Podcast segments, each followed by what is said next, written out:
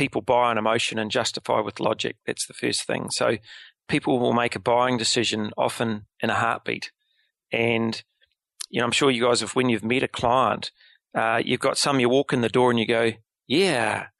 and then you've got other ones you walk in the door and you go, yeah, no. Episode 111. This is The Business of Architecture. Hello, Architect Nation. I'm Enoch Sears, and this is the show where each week I speak with a successful architect, designer, or consultant to discuss tips, strategies, and secrets for running a profitable and impactful architecture practice. Today's show is sponsored by BQE Software, the makers of ArchiOffice. ArchiOffice is the office and project management software built with the needs of architects in mind. And for a limited time, startup firms can get two free seats of ArchiOffice for a year. Go check it out at archioffice.com. When you speak to the folks over at BQE Software, please mention this show because when you use ArchiOffice, you support Business of Architecture, which allows me to continue bringing you this content. Today is part two of my interview with Frank Aldridge. Frank is an expert in project management, procurement, and negotiating. He's going to share with us secrets about winning projects during the RFP process, including his right track workshop technique that you can use to get paid for what most people do for free and will help you land hundreds of thousands of dollars in design fees if you implement it correctly. So, with that, here's today's show. So, give us an overview of the Right Track Workshop. I know you've already given us a little bit overview, and then let us know how people who are interested can find out more about this. Because I know that you have prepared uh, a virtual training who architects who are interested in this concept and putting this into their business can actually get that. So, tell us a little bit more about what it is, and and then tell us sure. how you know where they can find out more about it. Yeah. So um, the the first thing that um, so there, there's a number of steps we go through. So the the first thing I give the the people that are going to attend a briefing note, and the briefing note just sets out, hey, here's the background to what we're doing. Um, here's what we think the objectives are, and then uh, then we'll go through a stakeholder analysis. And like we've worked out a really fast way of doing this. It takes about you know that part takes five or ten minutes. Um, and out of the stakeholder analysis comes a communications plan. And again, we've developed a, a one page spreadsheet, which, you know, we used to do like 20 page communications plans. No one ever read them. They were useless. And so, um, you know, I'm sort of inherently lazy. So I came up with a way of doing this in one page and, and it gets used. Um, so the briefing note says, this is what we're going to cover. Here's, here's what we think the objectives of the project are. Here's um, a stakeholder, we're going to do a stakeholder analysis. So you need to be thinking about the stakeholders. Then we're going to do a risk analysis. And what I've found is most people are really useless at risk analysis. Um, you know, I've trained hundreds and hundreds of people and they all think they're good. And when you get to the risk analysis part, you really find out if they are any good. And normally the answer is no. Mm. Um, so we show them a good way of doing that. And in the briefing note, we'll talk about who the stakeholders are and um, what they need to think about in terms of who they are so that they can be um, so when they come into the workshop they've already had to think about the, the next thing we'll do is uh, in the briefing note is about um, risk analysis and this is where we typically find people aren't actually very good. So we've given them a, a structured way to look at risks. We've given them some prompts and uh, and then we'll frame it up in the workshop itself. The the other elements we do in there are the first one is a needs and, needs and wants analysis. And we'll, we'll be using this later on, and I'll talk more about the elements uh, in a minute. But um, and this is probably probably the hardest part to do in the actual workshop. But once you've done a few, it's actually pretty easy. Um, and then the other things we want them to think about is uh, who's going to be on the project team and and governance, who's going to sign off uh, various elements of the the project. So um, with a I'll talk about all those elements in a second, but we give them the briefing note. Do they always read it? No, typically more often they don't. Um, and I've had one client, they're a museum, and, and, when we did that one, everyone read it, you know, because they were sort of academics and they'd all done their homework. That's but funny. typically they don't read it, right? But what that does is it means you've got something to talk to when they first come in the room. And so, did you all read the briefing note? Uh, blank looks, no, yes, one did. So, even if it was a um, a family that you're dealing with, it's important for them to think about these things. And it also, you know, to create one of these for you, um, we'll give you a template, uh, and they they only take a few minutes to create once you've got the template it makes you look really professional. Man, these guys know what they're doing. You know, look at this briefing note. We've never had one of these before. So then you come in, and so I'll just talk through the elements, if you like, in of the of the actual workshop itself, and then how we use them. So, uh, the first thing it's really important always to bring up the background, even if you think everyone in the room knows what it is, because the reality is they don't and and this is where a lot of the problems come is that people think they understand what's going on, but in reality they don't. So so I'll cover off the background and and man, we are now 3M's biggest client. Eh? We use um, 3M flip chart paper. We use uh, 3M post-it notes. In fact, my guys at work have actually just sent them a little promo thing of us and the amount of 3M stuff we use to say, hey, look, how about sponsoring us? Um, but so we get the big uh, flip chart, 3M paper, and I have this prepared, so it's already written up, and I just stick it on the wall. Here's the background. Is there anything to add to that? And they go, oh, yeah, there's this other bit. Yeah, cool. So now everyone understands where we're starting from. The other thing is I'll also have in my notes, I'll have put what I think are the objectives for the project. And the other thing I'll do is I'll put that on a flip chart too. And typically your objectives are, first of all, my first one's always have fun. Because no matter what's going on, particularly in business, um, it might not or not might not necessarily be fun. and so um, the uh, the other saying for that, and I got this off a, a, guy from the states years ago, is how can we turn the lemon into lemonade? You know, so when things are going wrong, how can we turn the lemon into lemonade? The next objective for me is always to enhance our reputation. So that's the client. Um, and you know, how can we enhance their reputation with their stakeholders, their clients, their whoever, you know, their community, whatever it is. And if you sort of start with those two, that's a very good, strong platform. And then the next one is normally, you know, to get the optimal mix of quality, time, and and um, money.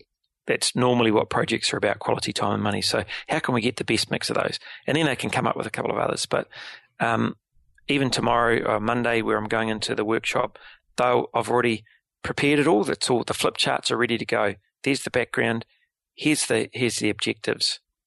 And then we get them to agree those objectives and sign off on them. So now that's the objectives for the project. And every document we do for the project from here on in has those in it, right at the front. Here's the little bit of background of the project.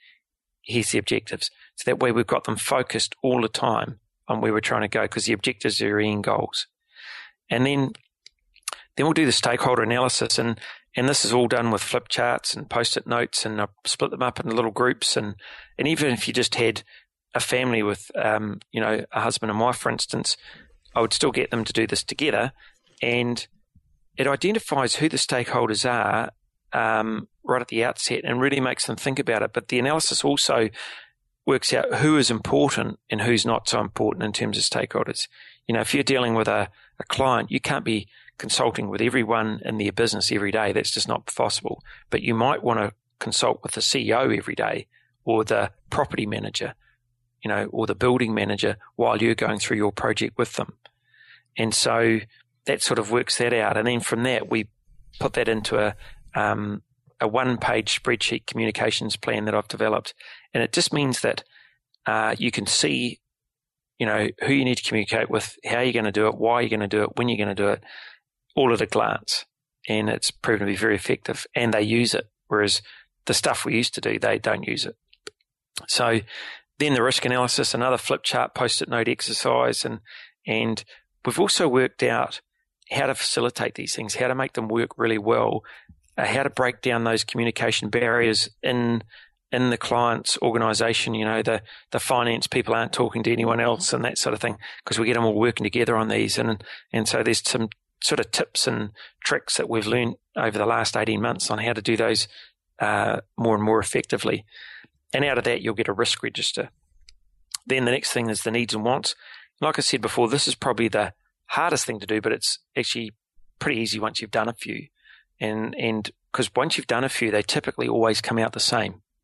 And so for one of your clients, the, you know, it may be that you need to, with a family, you might be talking about, you know, what do you really need and want out of this new house? Oh, well, you know, oh, we want uh, natural light. We want good indoor outdoor flow. Um, or what about budget? Oh, your budget. Yeah. What about timing? Yeah. Well, yeah. So then you work out of those things, which is essential and which is um, important and which is more important than the other bits. Because if typically you say to them, hey, you know, what's essential? They say the lot. Well, no, well, you can't have that. So, and there's some little techniques as to how you get them to work out, you know, the rankings and that sort of thing. But, but what that does now, it lays the platform for all your decisions going forward. So if I'm running a, a bid process, um, this is the first thing I do at the start of that bid process. So the client is telling me, uh, this is important. This is absolutely critical. So we've got to have that. This is important, but that one's more important than that. So that we can then develop our questions and criteria and that all around those. So when we evaluate the proposals, we're evaluating them against those so that we get the right answer. Because someone might be good at one thing and bad at the other. The next supplier might be bad at the first thing and good at the other. So which of those was the most important so we can get a winner? But the same applies for you when you're making decisions.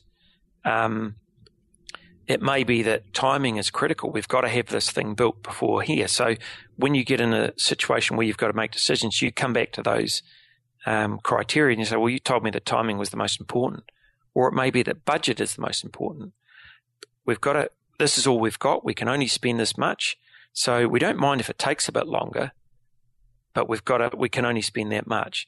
So, um, with things like, um, natural light, indoor outdoor flow, all those sort of things, if you get the family agreeing on those now in the cool light of day before it all gets emotional further down the track, you have much more clarity as to where the priorities are.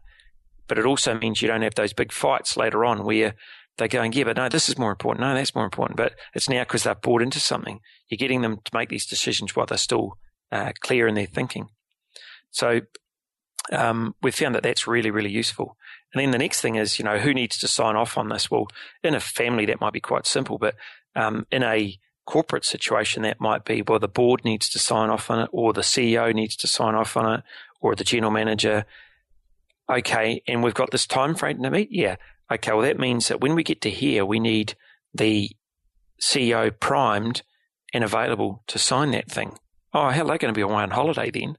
Okay, right. So the project I'm running at the moment is um, uh, we started it in, in February and we're now into implementing it. And uh, it was worth $300 million, the, the, the bid process for the winner, you know. Um, not all margin, obviously, but, uh, but it's $300 million worth of revenue. Um, and so we've got the whole thing, but that had to be signed off by council. And so they only meet twice a month.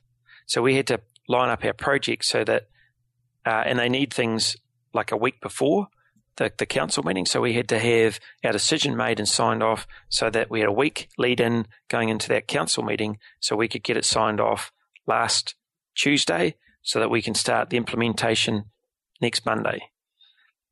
We couldn't, if you're waiting until you get down, oh, hell, so and so needs to sign that, we'd have, uh, we'd have missed it. We'd have been in big trouble.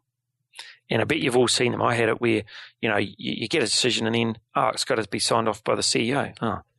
And it goes there and it sits on their desk for three weeks, you know, and the whole project gets held up. Um, and the other thing I just want to be clear on is who's on the team. Um, and we get that all nailed now. And that is the right track workshop.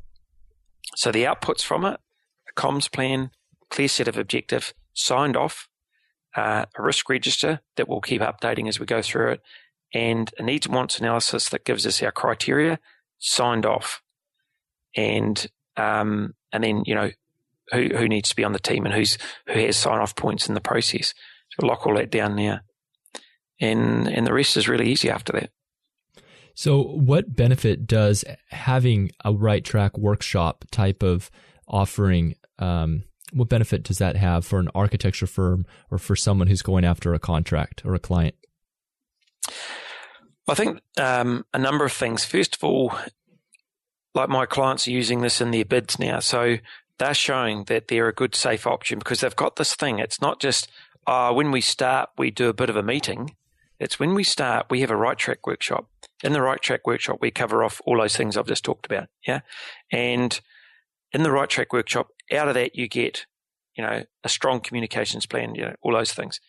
But also, um, it, uh, the benefits that a you get is yes, okay, we've now shown ourselves to be safe and knowledgeable, and here's how we'll do it. But it also means you've got a, a, a tool in your arsenal of products to offer for something like you can think of a number, but I typically have between one and two thousand dollars, where I can just say to them, look, why don't we just do one of these? And it's an easy sale. Uh, you're entering into this project. Why don't look? Let's just do one of these. I'll show you how to do it as well. So A will train you guys how to do it, so you can use it on other projects you do if you like. B, it'll set up your project really strong and sort out really you know want to go ahead and all that. It'll sort out whether you're serious, um, and it just gives us a chance to work together, see if we like each other, and trust each other. And you know, and the other thing we add in there, Enoch, is on all our proposals, and it's on the back of my business card, is and we have a guarantee. And what's the guarantee? Well, if you don't think you got value for money, you just pay what you think it was worth. So that's the clincher. They, how can they say no now? So they just go, oh, yeah, that, that sounds like a no brainer. Right. And so we can now lock that in. We've got our first step into this client. And um, so, like, you know, we're doing this one with the inland revenue. So we've locked in, uh, just as recent as the last couple of days, we've locked in a right track workshop with them.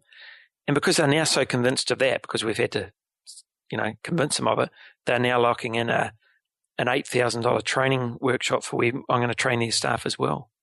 So, so that's the first benefit. You've got a really good selling tool now, and it's easy and effective. The second benefit is most clients, um, uh, particularly corporate ones, have all these sort of silos. Do you call them silos in, in the States, Enoch? where different parts of the organization don't talk to other parts. The workshop, I break them up into small groups and make them work together. So suddenly the guy from finance is working with the guy from property and they're going, you know, he's actually not that bad after all. he's actually quite a nice human. And they come away from there thinking, oh, that was quite good. And so it breaks down those, um, those barriers. The other thing it does is it gets buy-in. So with the council project I'm doing at the moment, the very first workshop was to get them to buy into me, but to get the project going a little bit. Then they said, right, we'll now engage you. So it's now not $2,000. We're now going to engage you for $100,000. Beauty. So the first thing I did was then a, um, a workshop with the deputy mayor, a councillor, and four senior staff. So it was a right track workshop and we went through all of that. So then all those people signed off on the objectives and they signed off on the evaluation criteria. So that was the needs and wants and the relative weightings. So they're now signed off. So we could then take that to the council. So I didn't have to do a right track workshop for the council. We just had to take it to them and say, Hey, here's what they said for objectives. Are you okay with it? And they just changed two words. Done. Here's what they said for evaluation criteria and relative weightings. Are you okay with that? Yeah. Done. Locked in. Now, so this is governance.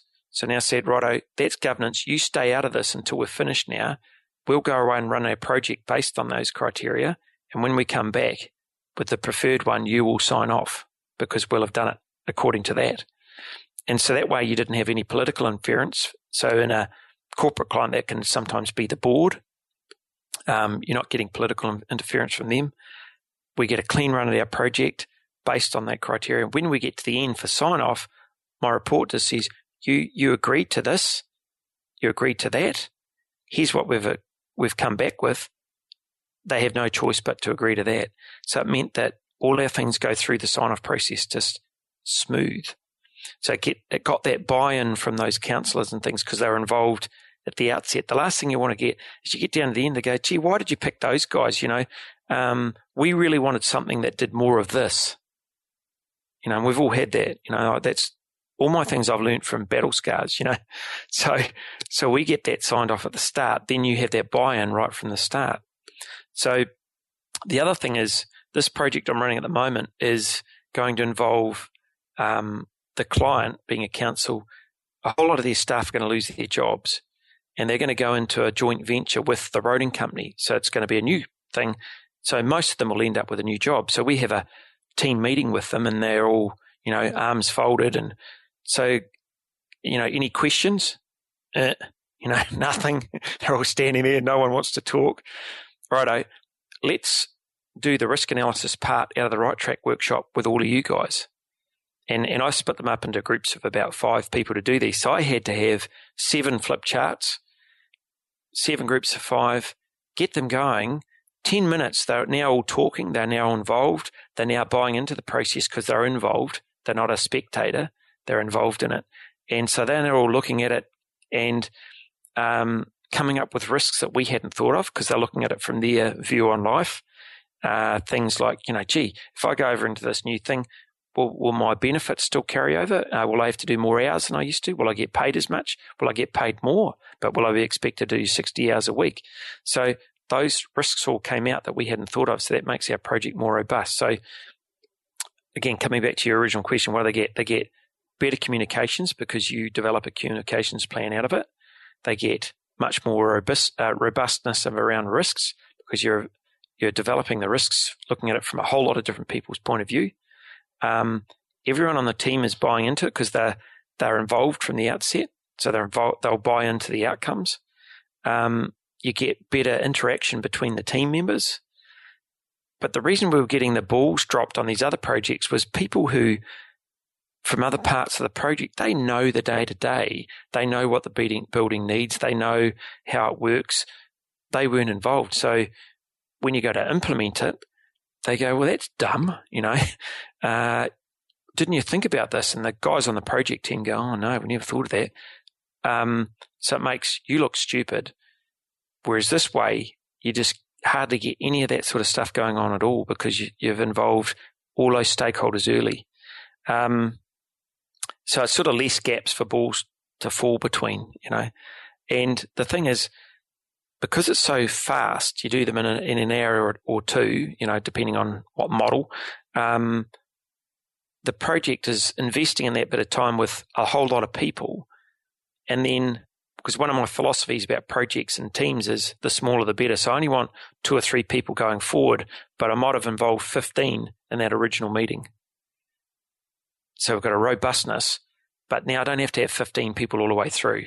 And that's what a lot of people do. They try and have 15 all the way through. And that's A, very uh, expensive, but very unproductive because to try and arrange a meeting for 15 people is really hard, but to arrange a meeting for two people is really easy. So, um, and I guess it just means there's less surprises for people. You know, they, they get to the parts of the project and they've all been made aware from the start. So you're not getting, oh, I didn't know about this, you know, and, and the blockages and the barriers that come out of that. So the fundamental is less stress, more success.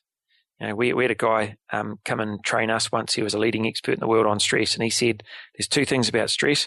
One is it'll make you miserable, and two is it'll make you die younger." And so everything we can do to reduce the stress uh, and make life sort of uh, better is is good. I think. Love so, it. yeah, that's probably it in that respect, Enoch. Okay. Well, uh, just I had another thought. So when architects are when responding to RFPs, when we get or yep. you know request for qualification or what have you, a lot of times it's a scenario where we might not know the client that well.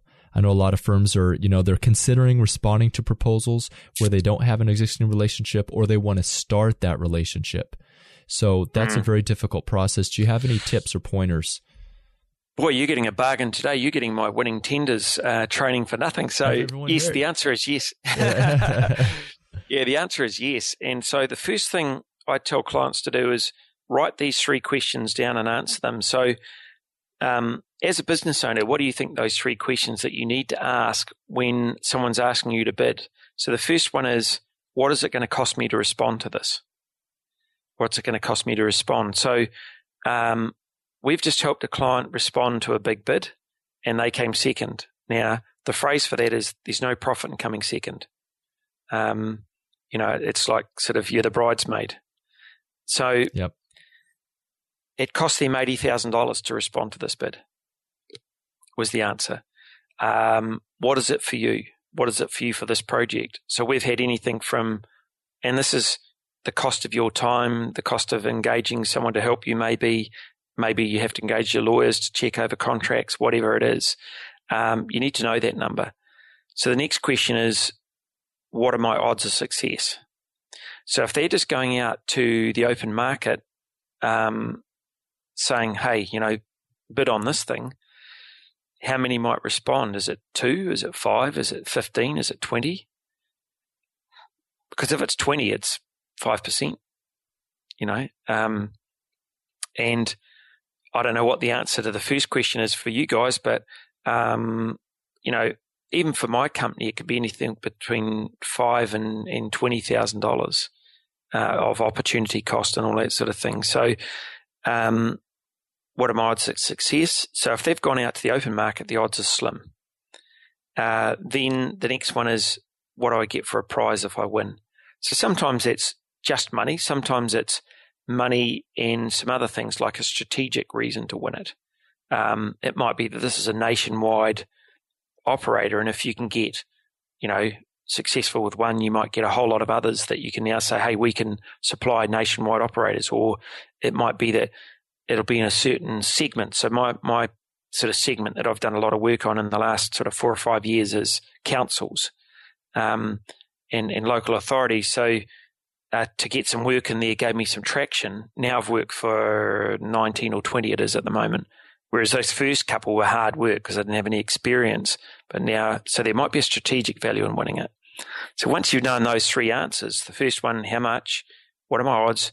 What do I get if I win? You can sort of, oh, does this make sense?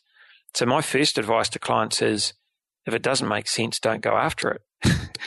and you've just served yourself a, a whole lot of money because you weren't going to win anyhow uh, you were just going to waste your time. And I was, oh yeah, but you know, it gets our name out there. Well, hey, there's much more effective ways of getting your name out there than blasting tens of thousands of dollars at, at bids that you haven't got a chance of winning. Um, the other question I ask myself is how well are these bid documents or these tender documents written? And because this is part of my specialist skill, I can evaluate that and say, and the problem is most of them are poorly written.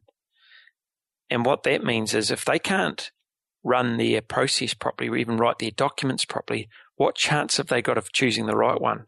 So you might be the best and they'll still choose someone else because they don't know how to do it. So most of mine go in the rubbish bin um, because I would rather go after clients who I can get without bidding than clients that I have to bid for because it's an expensive, time consuming, frustrating, uh, a good recipe to going broke. So that's my biggest advice to to you guys is unless you're really sure of this, don't go near them unless you know there's a good chance. The other thing is, are they doing a one or two stage process? So what I mean by that is they might do a simple registration of interest that takes no effort. So okay, we'll go for that because it's a few hours. Then from that, they're going to narrow it down to a short list of three. Now that's attractive because now I'm in with a 30% chance of winning. So now I'll have a go and that's the way I run them myself, but a lot of people don't. So, you know, those are the sort of things I go to to making that decision, and um, how I go about looking at looking at winning these things. So that's the biggest thing at the start. Okay, so that sort of that sort of saves our hide if if you know Absolutely. that, that go no go decision. Um, yep. If if we there is a little bit of a chance that we see that we do want to move ahead, any yep. any just quick tips about how to stand out in that process? I think you went over the right track workshop, which I think is an excellent way yeah. to differentiate. Yeah, so you now got um, that, and, and you know, so the first question I when I sit down with clients and do this stuff, the first question I say to them is those three, and then the next one is, so why would I pick you guys? You know, why would I pick you? If there's all these ones out there, what's important about you? So I get them to talk about their business to me, and often I can pick up out of that things they don't even know because they've been doing this for so long, they don't even appreciate how good they are in a certain area. And I go, wow, that's good. Um, do you realize you're the only guys doing that little bit? They go, no, I didn't know that. Oh, wow. And so you've got to work out why they would use you in preference to someone else. And then you need to explain that to them, but very succinctly. Um, so part of how do you distinguish yourself in, an, uh, in, in responding to a proposal or, or a bid is you've got to write well. And this is where we help a lot of our clients is we show them how to write well and it's, it's succinct. It's bullet points. We don't have big sentences, you know, telling us about how great they are and all that. We just have, here's the key areas we do, bang, bang, bang, bang, bang, bullet points in order of importance. Then, uh, this is why this is important to you. Bang, bang, bang, bang, bang, more bullet points. Because when they're reading them, those bullet points absorb into their brain. If they have a big sentence that doesn't absorb in. I sat next to a lady on a plane about a year ago, um, and she was very naughty. She was reading responses. that was the first point. She was reading them, and I could read them as well. And they were banks mm-hmm. responding to a thing. Mm-hmm. And but the other thing is, she was basically reading them about this fast. She was just turning them over, going, "Yeah, yeah, oh, right, little thing." And she thought she was really clever, so she wasn't even reading what they'd written. And it's like, you know, these guys probably spent tens of thousands of dollars writing this stuff, and she thought she was really clever. She wasn't even reading it. So you have to make it really easy to read. Um, stick to the points. And then when you make a statement and what this means to you is, you know, we've been in business for 20 years. Again, what this means to you is we've had clients who keep coming back because we've proven ourselves with them. They trust us. We always do a good job with them. We're always safe. We make sure that we look after them. They don't drop the ball and they get a really good outcome. See, that's much more powerful than this saying we've been in business for 20 years. You know, and, and this is what's special about us. The other thing we do in ours is we, we um, come up with a pitch statement. And not all clients like this, but I do. Um, and it might only be in the actual document a couple of times, but it's, um, we did one where we were uh, bidding for a big contract and we had no relationship with these guys. And it was, uh, um, with the government, and it was in the area of, area of bio, biosecurity, and it was all about training, development, and stuff and biosecurity. And in New Zealand, that's about as important you can get because our economy is largely agricultural based. And so our pitch was we're the low risk solution to a high risk issue. That's it. Then in our thing, we say the reason we're a low risk solution to a high risk issue is because uh, we've got an experienced team, we've got all three components of this thing covered where we knew no one else did. And what that means to you is there are no gaps for anything to fall between. We cover the lot.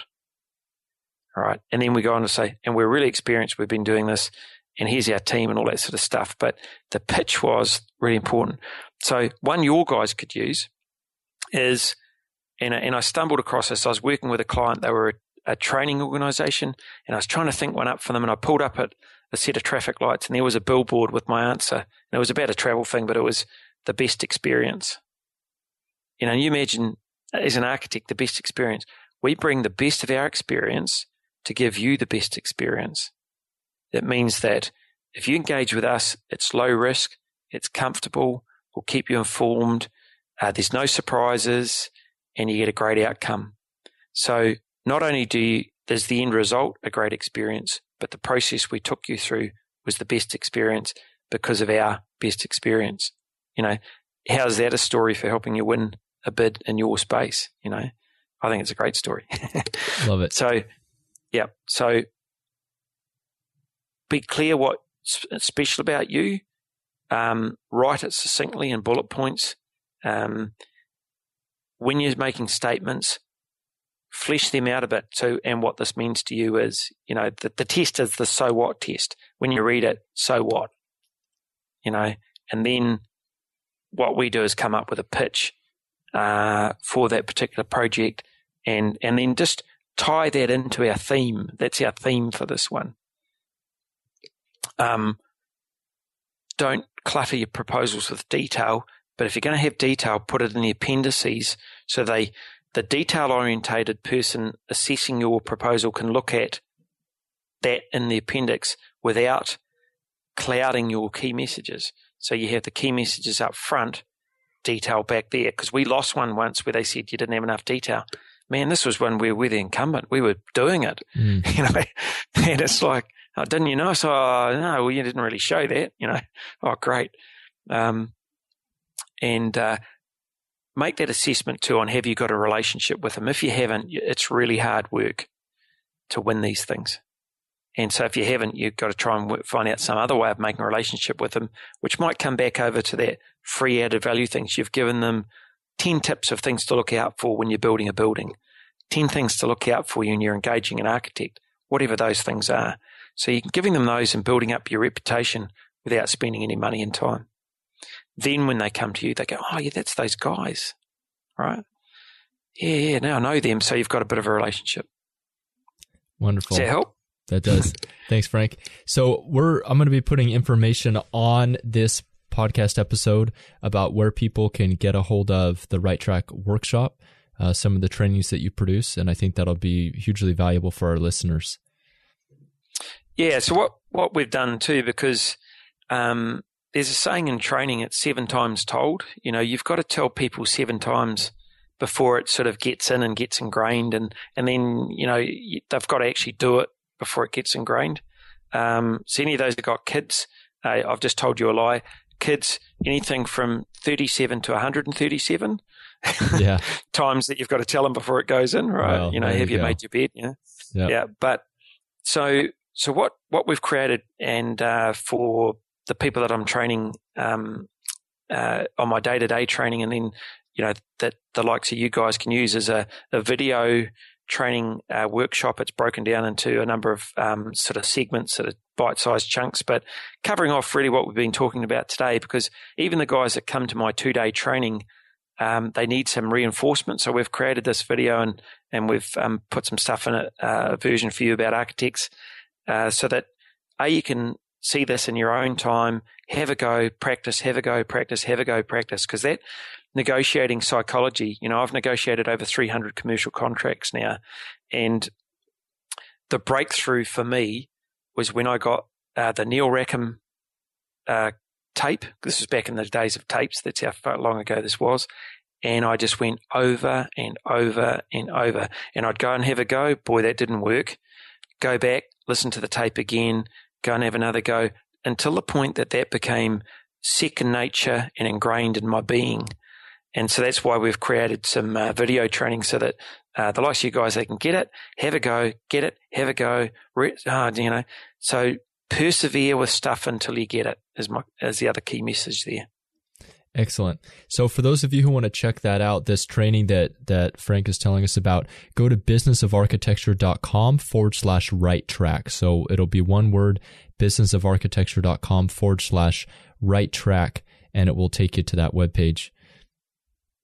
Thanks you, Frank, for being on the show today. It's been it's been great coming on here, and I'm glad I was able to dig out a lot of value for our listeners. Hopefully, they enjoy. Good. Yeah, no, that's great, uh, Enoch, and it's been my pleasure. And it's, uh, uh, but it's also you certainly um, went in some areas that I wasn't expecting today. So you got some uh, some uh, lessons in how to win bids and things, and and you know, just wish your guys all all the best of luck. Really, this is ongoing learning. It, it's uh, um, we're still learning. I have three or four coaches myself, and uh, we're learning new stuff every day. Frank Aldridge has prepared a training course on how you can run a right track workshop to make the process of breaking into a new industry or forming relationships with a new organization smoother. You can get that by going to businessofarchitecture.com forward slash right track. That's one word, businessofarchitecture.com forward slash right track. And that's a wrap for another show about the business of architecture. If you enjoy listening to podcasts, one of the best ways that I found to grow professionally and personally without spending a lot of time studying is by listening to audiobooks. I can't stress enough how much this has helped me. I probably listen to at least one audiobook each week, if not more. I listen to them when I'm at the gym, driving around town, or when I'm just out walking. I like to call books a decade in a day because in a few hours you can absorb the best lessons and information that an author has spent years accumulating. Don't learn things the slow way through experience in the School of Hard Knocks. Take a shortcut and learn from the world's best experts right out of books. Today, you have the knowledge of the world at your fingertips. Your potential is practically limitless. Now, I get my audiobooks downloaded straight from my phone from Audible, which is affiliated with Amazon. And the cool thing is that it remembers where I left off no matter which device I left off on. You can get a free audiobook with a 30 day trial to Audible and support this show by going to businessofarchitecture.com forward slash book. I can't recommend it enough. Try it out. It very well may change your life. Also, please go to iTunes and leave a review for the show. There are two reasons to do this. First, it encourages me to continue making free content for you to run a fulfilling and profitable practice. And secondly, it allows others to find this content inside of iTunes so that they can benefit as well. For free resources for running an architecture practice that is both fun, flexible, and profitable, visit businessofarchitecture.com and click the join button to unlock your account to Business of Architecture Insider. As a member, you'll have access to free tools and resources to help you get more clients, boost profitability, start a firm, and much more. Until next week, this has been the Business of Architecture.